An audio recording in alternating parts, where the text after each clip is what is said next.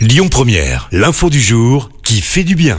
Direction le pays du soleil levant ce matin, Christophe, où le Japon vient d'installer des distributeurs automatiques qui offrent de la nourriture gratuitement en cas de tremblement de terre. Il faut dire que chaque année, des milliers de séismes sont recensés au Japon. Les distributeurs ont notamment été installés dans la ville d'Ako, une ville très touchée par les séismes. Ces distributeurs peuvent contenir environ 300 bouteilles et canettes et 150 produits alimentaires d'urgence.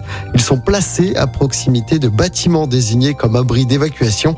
Les distributeurs sont conçus pour se déverrouiller et rendre leur contenu disponible gratuitement en cas d'avertissement de forte pluie ou bien d'un ordre d'évacuation après un séisme de magnitude supérieure à 5. Écoutez votre radio Lyon Première en direct sur l'application Lyon Première, lyonpremière.fr et bien sûr à Lyon sur 90.2 FM et en DAB+. Lyon Première